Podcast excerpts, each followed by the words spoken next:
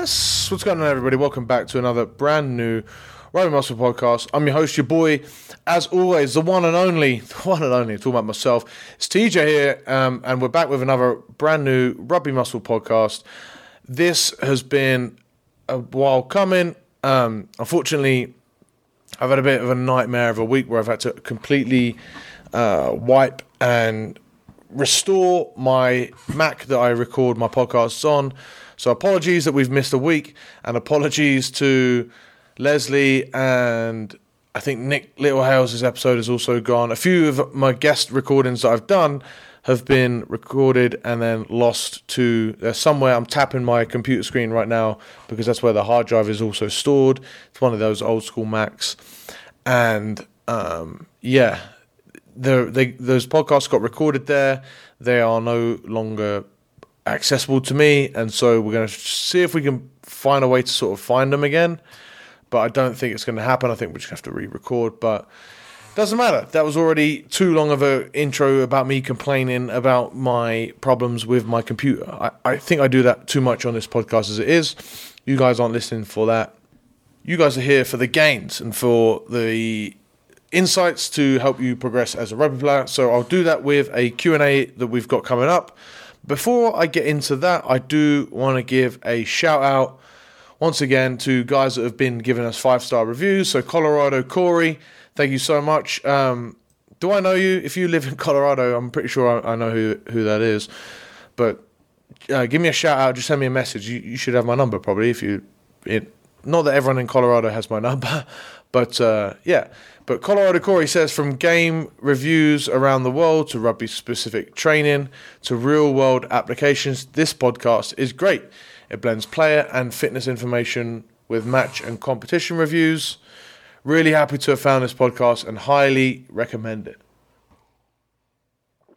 Awesome. Thank you, Corey. Get in touch with us and um, hit me up on the Instagram and, and I'll sort of hook you up with a little freebie. I also want to give a shout out to Liam M12.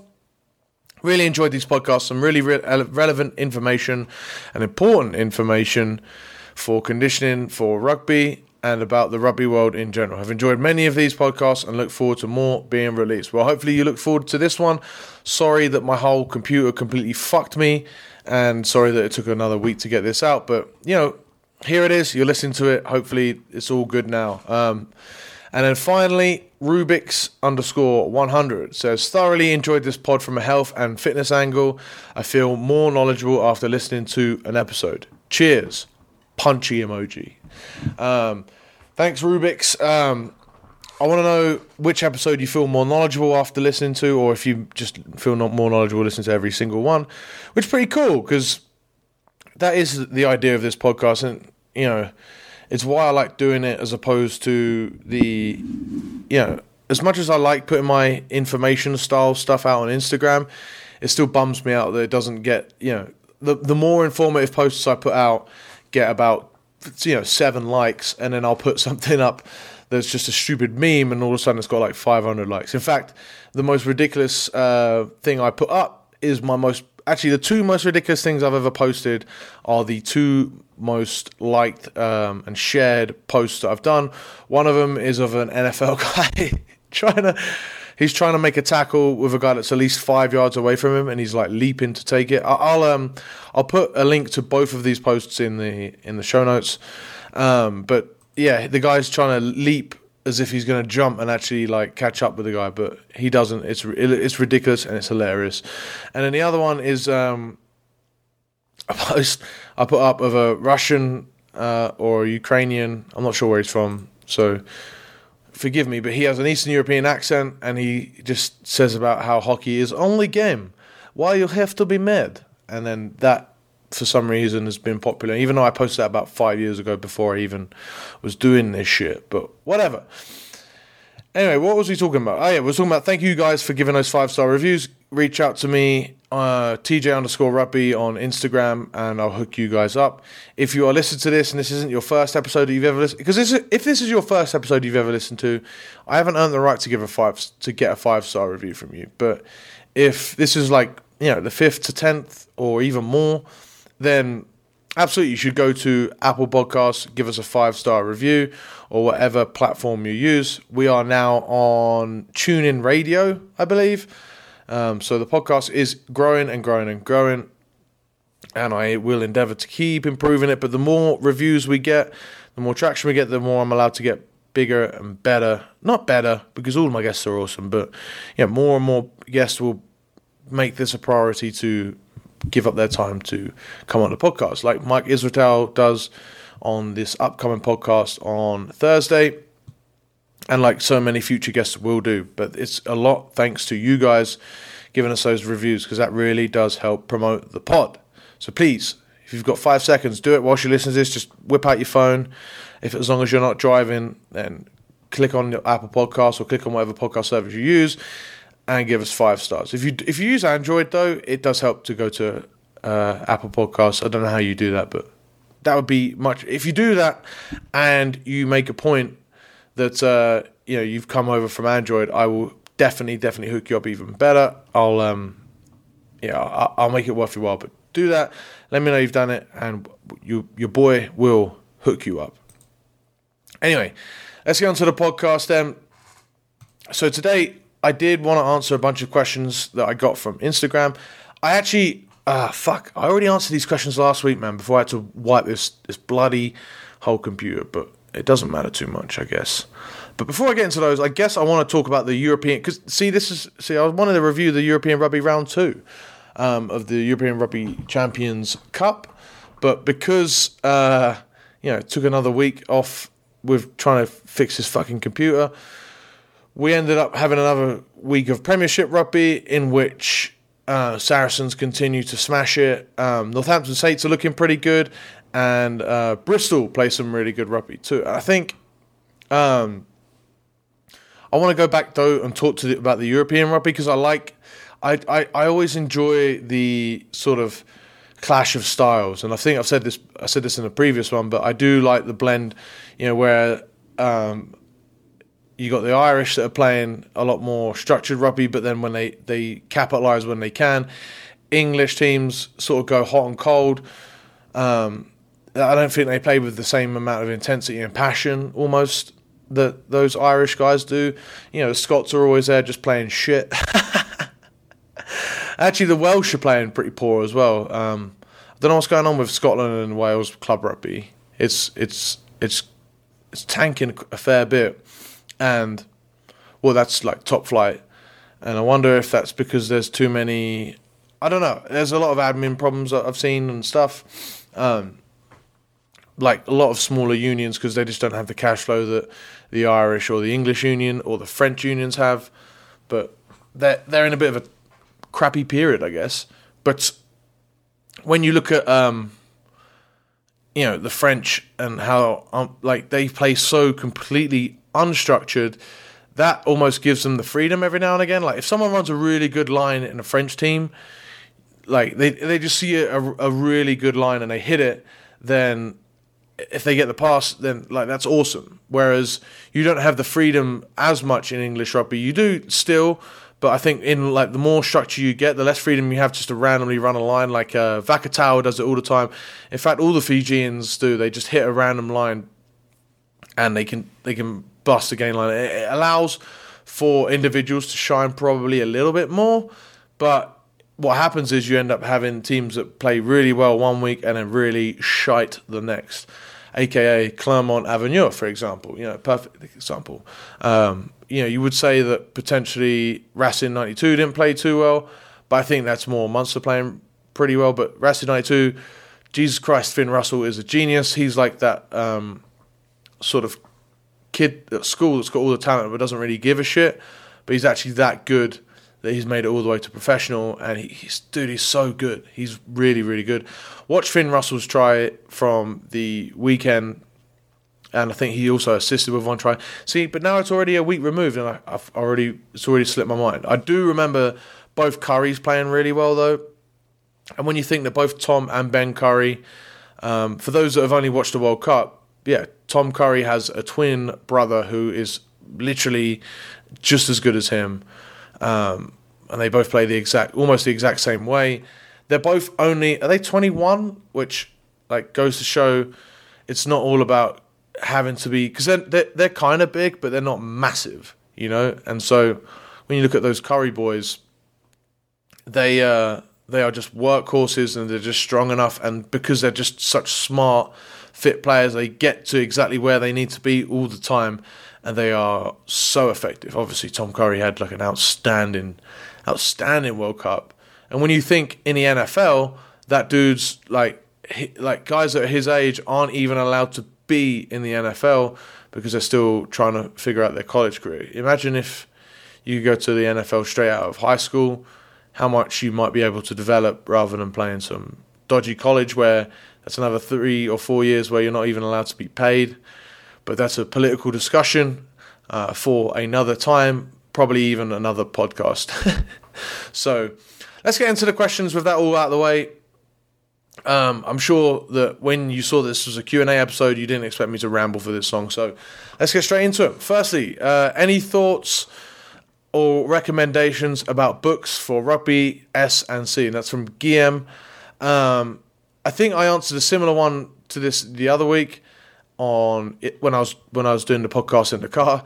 Um, if it's just your training, like that you want to improve as a like a you know you're a rugby player and you just want to improve your own training genuinely i always think the best option is hiring someone i've done that for like, everything i've wanted to get better at i've hired someone first and then i've learned you know i've learned infinite amounts more than what any book ever could teach me because you've got someone that understands the nuances um, of being a player or being someone that's trying to improve you know whatever it is you're being coached at but you know, for rugby, you've got someone that understands what your needs are, um, can help you out, and can explain that to you so that you understand it. Sometimes, you know, a lot of the science is so overwhelming that you don't understand it as a player, and then there's so much like there's about eighty percent of things in, in every book. Like eighty percent of that book probably doesn't even apply to you, at least, you know. So, I think hiring someone's always the best way to get the best results and to even even if down the line you want to um, just have the knowledge to create your own training programs there's no better way than hiring someone going through a few different programs understanding like some good elements why they're being done sort of adapting them to your routine your schedule your availability all those sorts of things. Um, if it's if you're like you're a coach, then I love super training, but talk about a heavy book. I mean, talk about something that where so much of the stuff probably doesn't apply and how much science is going to get lost on you. But I mean, that is the foundation that all the best strength coaches in the world build their uh, knowledge from. But it is really, really, really heavy. But super training, it's not cheap either. Um, the other one I like is scientific principles of strength training by Chad Wesley Smith, Dr. Mike Israetel, who again is on the podcast on just coming up, um, and Dr. James Hoffmann, friend of the pod. He's also coming back on again. Um, those fellas explain, you know, the nuances of training. I I think one of the best things about it is that they don't give sample uh, training plans at the end of the book because a, a lot of books give like tons of great information and then they give you some sample programs for different situations based on the information they've given. And then what most lads do is that they'll just go ahead, skip all the information, and just go to the sample stuff that might not even apply to them and just do that. Like, that's the program I'm doing. I've seen this time and time again, even with like strength coaches.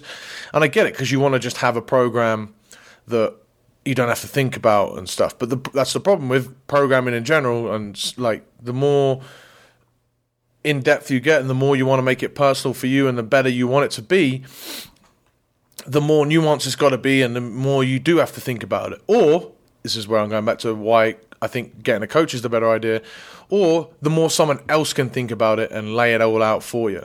You know what I mean? And that way you get the benefit of having a really nuanced program that's perfect for you, but it's um you know, it's actually something that you don't have to do all the thinking about because as someone that you know has delved really deep into the science, has been a coach for over ten years now. When I I do the same thing time and time again when I write out programs for myself. So yeah, that would be my recommendation. Um, so I think sorry that sorry that wouldn't be my recommendation. My recommendation is the the book, Scientific Principles of Strength Training. Read through those, figure out exactly what you want to be doing and how you can apply it. Write a program and then bust it out for you know four to six to eight weeks and give it a go. Or write out programs for other people, obviously, and you can always refer back to the chapters to figure out the nuances that you need to alter to apply them to your athletes and or clients. Um, and and obviously, I, it wouldn't be a Rugby Muscle podcast if I didn't plug the 50 free rugby conditioning sessions that you can get at, 50 at, at 50 at 50-muscle.com at rugby-muscle.com. Get 50 free rugby conditioning sessions, and that will just give you a bunch of different ideas that you can do. And we also, in that, like we explain exactly why you should be doing each session. All right, next question comes from Jared Bueno, aka Rowdy J Roddy 02. And he says, lifting Sunday after game day, what would you prescribe? This is like the perfect scenario where we're talking about the nuances and stuff because absolutely depends on uh, the you know the energy and the cost of fatigue that you've had in that previous game. So if you've played on the wing and you know it's a, a piss poor game, um, is both teams played 10 man rugby. You barely did anything because all the kick, kicks went straight out to touch. You know, you just sort of half, you did a few tempo runs back and forward in that trying to get the pendulum. Barely touched the ball, barely took any carries. Then you could go ahead and have a full on gym session. And probably you should be encouraged because you've, you've carved up, you've primed up, you've, um, you know, eliminated your fatigue for the game.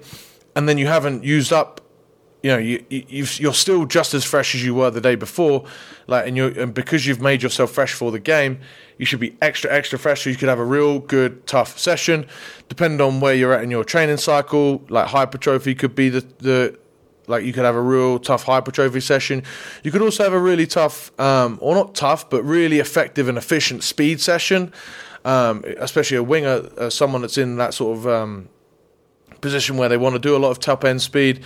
You're not going to have a lot of time in the season and in the training week, especially that you can train that top end speed stuff because you're always going to be just enough fatigued that that's going to stop you from working. Remember, when you're working speed, you have to work 95% or above. Um, and if you're just that, if you have any fatigue, then it's very difficult to get to that range and work on your speed. So you can have a really good speed session. You could also have a like a brutal conditioning session, knowing that you've got another day to recover before probably you you have got training on the Tuesday. It completely depends on um, you know how what your goals are with that cycle. But at the same time, if you just came from a game where you've been brutalized um, and you know, maybe you played front row and you played full 80 minutes. You're you're really really stiff. I still wouldn't uh, advocate doing nothing. I would get some sort of recovery bike. I would just get some active recovery, um, and depending on how your tolerance is and how you active you were for the week prior and that you're going to be for the week coming up. You could also just have like a light hypertrophy session or a light prehab session. That also serves as a good way to get some blood flow going and obviously is going to give you those extra benefits. Problem with that though is that if you if you have a primer session for Friday, you're probably training Monday, Tuesday, Wednesday, Thursday as well.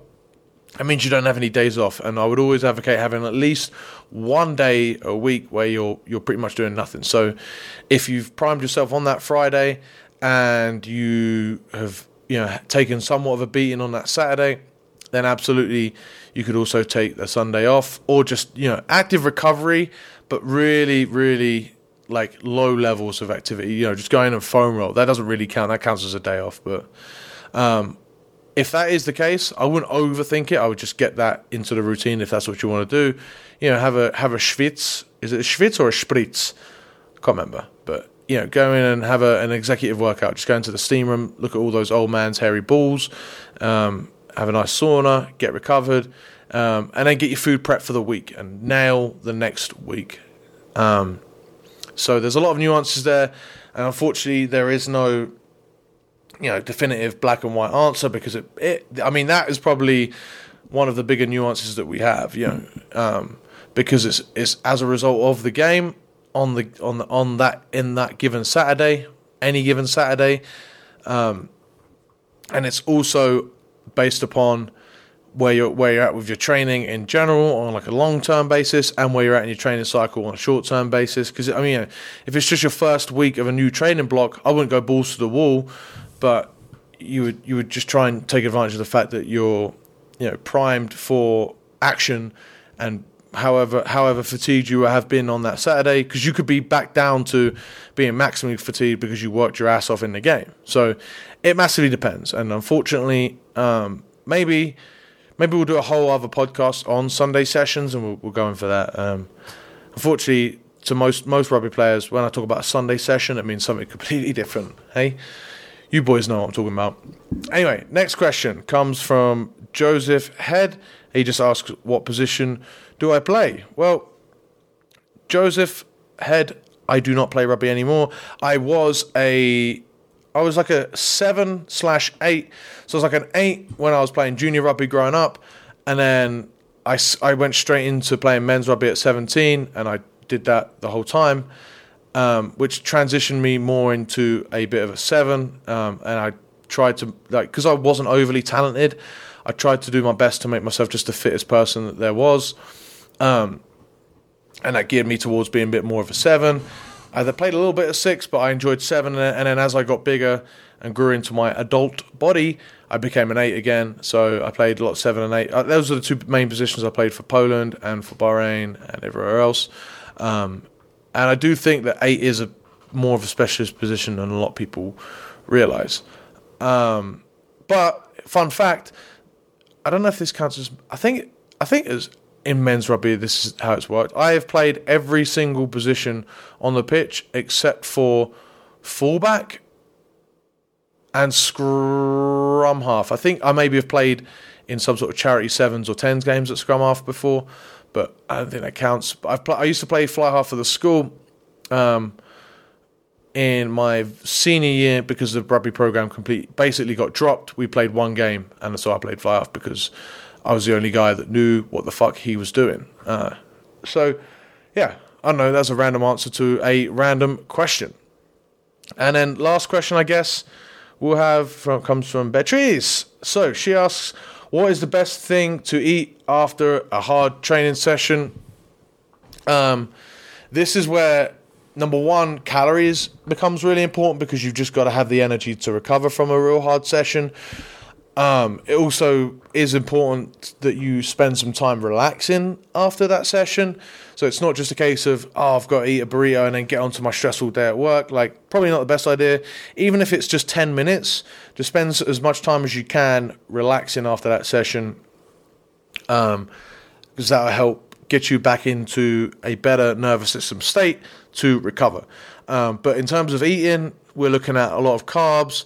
Um, not necessarily the simpler the better, but you don't want too much fiber because you don't want to take too long to digest this food. Same with fats, like you can have a few like a little bit healthy fat in there to give you like a real nice flavor, but I wouldn't concern myself with getting any fats in. In fact, I'd try my best to avoid too many fats because again, that's going to hamper your digestion. And then protein. Um, no matter what your size, probably 20 grams at least is the is probably going to be a minimum of protein that you'd need. Um, obviously, again, that depends on if you're having amino acids and whatnot. Um, because I've started to take essential amino acids just to bump up, but that's because I'm plant based. So something that I've sort of been playing with. But yeah, 20 grams of protein, um, and you know anywhere from 20 to 100 plus, yeah, 150 plus grams of carbs. Those are your minimums. Um, eat something that you enjoy. And also, you don't have to have it like as soon as you finish training. You've got about up to an hour to make sure that you're you're getting recovered. As long as you've trained, as long as you've trained with some sort of food in your system. If you've trained fasted, that would be the exception. That would be where I would advocate maybe having a shake during your session or at least straight after. Um, and get and that would be when getting in food straight after your session is more of a priority. If you've just um, you know, if you if it's just any in the evening or at lunchtime and you've had some food in before, then you've got you know between an hour and two hours to really concern yourself with getting in extra food. Um, that window would get smaller and smaller depending on if you're training again later that day or when you're whenever your next training session is. Like the sooner it is, the shorter that window is, and the less fats and fiber that you want to consume, because that's when the recovery becomes really, really important, and it's important that you recover like as soon as possible. But on a larger scale, doesn't make too much of a difference. But um, you know, your white rices, your white breads, those sorts of things are always going to be a good idea. I used to I used to get my fill with um, cereal and cereal and uh, like instead of having milk, I would just mix in protein powder uh, with almond milk, and that is delicious. Um, the problem with concerning yourself too much with the exact meal and like trying to get in hundreds of grams of carbs and protein straight after your workout is it doesn't leave you too much wiggle room for the rest of your day in terms of food. And like if you're even if you're trying to bulk like that's something that I'm going to address in my next solo episode podcast. But when you're trying to bulk one of the hardest things is trying to like efficiently lean bulk and not overeat. Because by far I actually think that um, bulking is more difficult than cutting because it's so easy just to turn into a fat piece of shit within six weeks and then just diet down. And you haven't really had enough time to like get sustainable muscle uh, muscle gain muscle muscle building. You know you haven't had enough time to really lay the foundation and build some solid muscle. Uh, you've just gotten fat. So you know getting into a real good hypertrophy block should be something that takes you know the best part of a year, and then you should spend as minimal time cutting as possible. But if you're, you know, if you're putting on a pound or even a kilo every single week, then Jesus Christ, you've put on 50 pounds in a year. You are definitely fat by that point. All right, so don't do that, fatties. just, just, um, you know, try and focus on your overall calorie intake, and um, yeah, you know, any again anywhere between 20 to yeah, 20 is a very, very low amount, actually, when we're talking. Yeah, that, that would be for people that are on extremely low calories. But anyway, I'd say at least 50 grams of carbs is usually a good idea. Um, and at least 20 grams of protein. If not, most dudes listen to this will, will be trying to chug about 30 to 40. Um, and that will really make sure that your bases are covered and have you going into the rest of your day feeling awesome or the rest of your evening feeling awesome. Hopefully, you guys enjoyed that podcast. Um, and again, if you you know, if you want to buy a book about strength training, but you're only training yourself, I definitely would advocate getting a coach. And I am doing my end of year sales. Uh, I do this at the end of every year because the I don't open my books for clients in January, but I do in December because January is one of those times where you feel good and then you realize that January is a bit of a shitty month anyway, and you start dropping it, you fall off the wagon. The best idea is to get into a solid routine before January comes around. Um, and just slide into my DMs, TJ underscore rugby, or shoot me an email, uh, TJ at rugby muscle.com, and we'll just have a chat about it and see if coaching is right for you.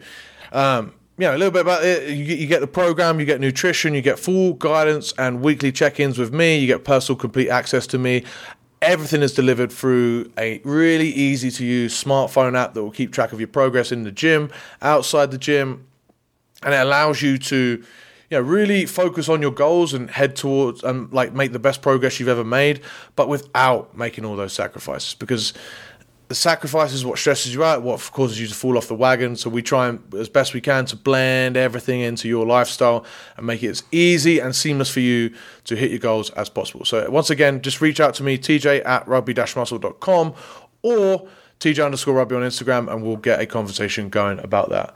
Other than that, if you've made it to the end of this podcast, once again, I will implore you. You know, I'm using fancy words. I fucking implore go to iTunes or Apple Podcasts or whatever podcast you use, give us a five star review, type up a quick few comments, and then, you know, if you want to get hooked up by your boy, then screenshot it and again, slide into the old DMs, TJ underscore rugby on the Instas.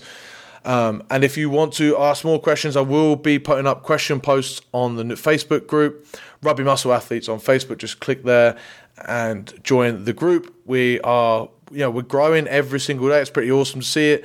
Um, and it's a good resource for you guys to use. Um, and I'll be bumping up a lot of the stuff from Team Rugby Muscle into that group coming in the future. But for now, guys, thank you very much for listening. I don't have any outro music anymore because um, I lost it all on my fucking computer. So have a good one, guys, and I'll catch you in the next podcast.